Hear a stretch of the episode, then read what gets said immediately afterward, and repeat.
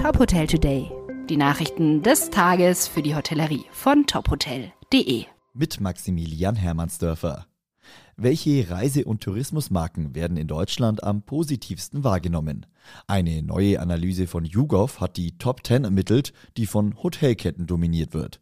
Grundlage des Rankings sind die repräsentativen Daten aus dem Markenmonitor YouGov Brand Index, die in mehr als siebzigtausend Online-Interviews erhoben wurden.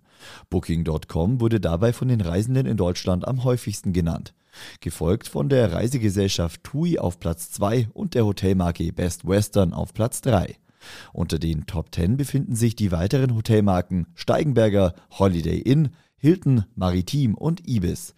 Die Online-Buchungsportale Fevo Direct und Expedia bilden den Abschluss der Top zehn.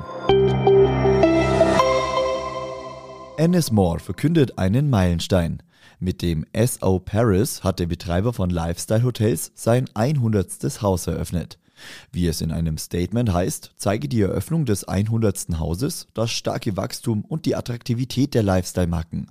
Seit Oktober zweitausendeinundzwanzig habe Ennismore einige spannende Länder neu betreten, darunter Argentinien, Kolumbien, Kambodscha, Dänemark und Portugal.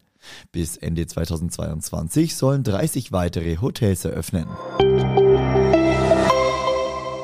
Die Service-Apartment-Marke Maseven setzt ihren Expansionskurs fort. zweitausendvierundzwanzig werden zwei Häuser in Frankfurt am Main und Offenbach in Betrieb genommen. Insgesamt soll sich das Volumen bis zweitausendsiebenundzwanzig um rund eintausendzweihundertfünfzig Apartments erhöhen.